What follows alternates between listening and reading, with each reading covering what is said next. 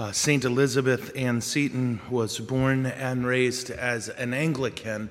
And uh, at that time, uh, frankly, it was much harder to tell the difference between uh, Anglican and Roman Catholic worship. Uh, there was differences and some minor ones, but either way, what we know is she uh, married and she had children, and then when her husband went to be with the Lord, uh, she became Catholic. And her, I always mess this up, it's either her sister or her sister in law. I can't remember which. But the two of them uh, began helping uh, young Catholics and educating them. It's a thing that'd be, I, I have to fight giving way too much detail, but Catholics had it very hard in this country at that time. Uh, the education system was specifically built to exclude them. And there was only one education system the public schools. That's it.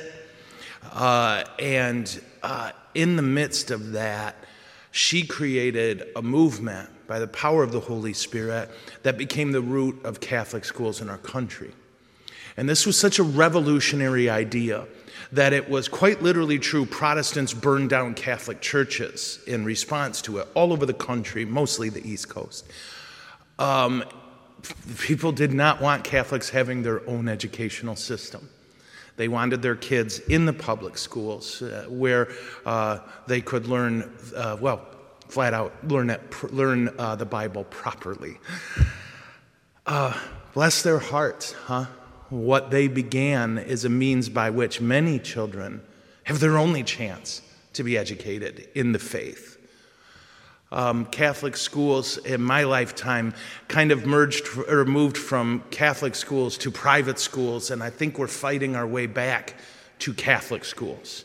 Uh, not college prep, uh, but instead, college prep is a symptom. What we're gunning for is saint making and nothing less. When I was at my last parish, uh, I, I, it was small enough I could get away with this. Uh, we changed the mission statement of the school. Was one of these you know, we will with this and that do those things, and it was this long, and I don't know. And in the end, it was, we will be a saint factory. That was our mission statement at our school. We will be a saint factory. And that was in honor of Saint Elizabeth Ann Seton.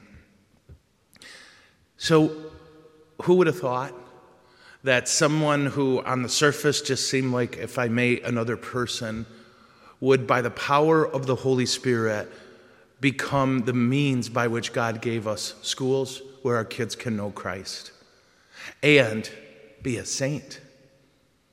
And for some reason, that's what really hit me this morning when I was praying.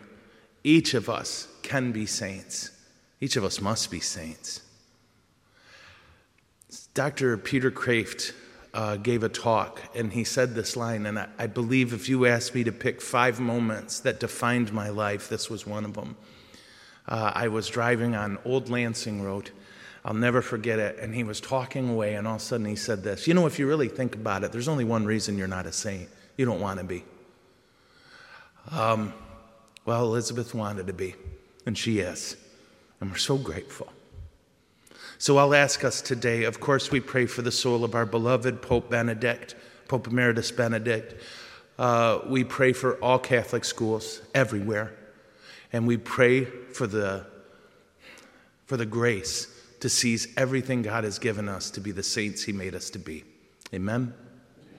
Okay.